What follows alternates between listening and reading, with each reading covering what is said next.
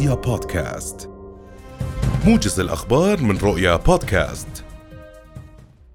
يستكمل مجلس النواب في هذه الأثناء انتخاب النائب الثاني لرئيس مجلس النواب التاسع عشر للدورة العادية الثانية والمساعدين. وسينتخب المجلس أيضا لجنة الرد على خطبة العرش السامي تمهيدا لإقراره من المجلس ورفعه إلى جلالة الملك خلال 14 يوما من إلقاء خطبة العرش. وكان مجلس النواب انتخب يوم أمس النائب أحمد الصفدي رئيسا له والنائب أحمد الخلايلة نائبا أول للدورة العادية الثانية لمجلس الأمة التاسعة عشر. قال خبير التأمينات الاجتماعية موسى الإصبيحي إن التعديلات على قانون الضمان الاجتماعي أرسلت من المؤسسة إلى رئاسة الوزراء بتاريخ السادس من أيلول العام الحالي مرفق بها التعديلات.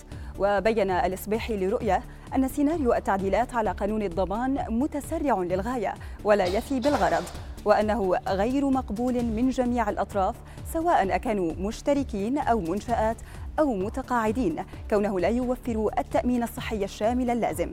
وتابع أن التأمين الصحي الذي جاء في تعديلات القانون يحمل الكلفة الكاملة على المؤمن عليه دون إلزام صاحب العمل أو الحكومة في المساهمة بأي كلف أو تمويل لذلك التأمين. استشهدت سيدة فلسطينية بنيران قوات الاحتلال الإسرائيلي فجر اليوم وأصيب شخص آخر بجراح بعد أن فتح جنود الاحتلال النار على سيارة في بلدة بيتونيا غرب رام الله. وأعلنت وزارة الصحة الفلسطينية استشهاد السيدة التي وصلت بحالة حرجة بعد إصابتها بجروح شديدة مشيرة إلى أن هوية السيدة ما زالت غير معروفة. وادعى جيش الاحتلال أن السيارة التي كانت تستقلها السيدة قد اقتربت من ثلاثة جنود اشتبهوا بأنها تحاول دهسهم وفتحوا النار عليها. قال وزير الداخلية التركي سليمان سويلو اليوم إنه تم اعتقال الشخص الذي زرع قنبلة في شارع الاستقلال في إسطنبول والتي أسفرت عن مقتل ستة أشخاص على الأقل. الحكومة التركية قالت إن الشرطة اعتقلت 22 مشتبها بهم من بينهم الشخص الذي زرع القنبلة ووجهت الحكومة اتهاما لحزب العمال الكردستاني بمسؤوليته عن الاعتداء. وذلك في وقت صرح فيه الرئيس التركي رجب طيب أردوغان أن امرأة هي المسؤولة عن تفجير تقسيم.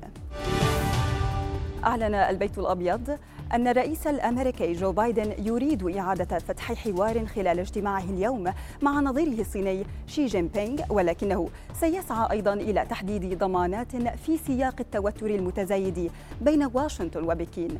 ومن المقرر أن يجري الزعيمان محادثات طويلة اليوم في جزيرة بالي الإندونيسية عشية قمة مجموعة العشرين التي تضم أكبر اقتصادات العالم. مسؤول أمريكي قال إن هدف المحادثات هو إيجاد نقاط مشتركة يمكن للولايات المتحدة والصين العمل عليها سويا من دون خلافات.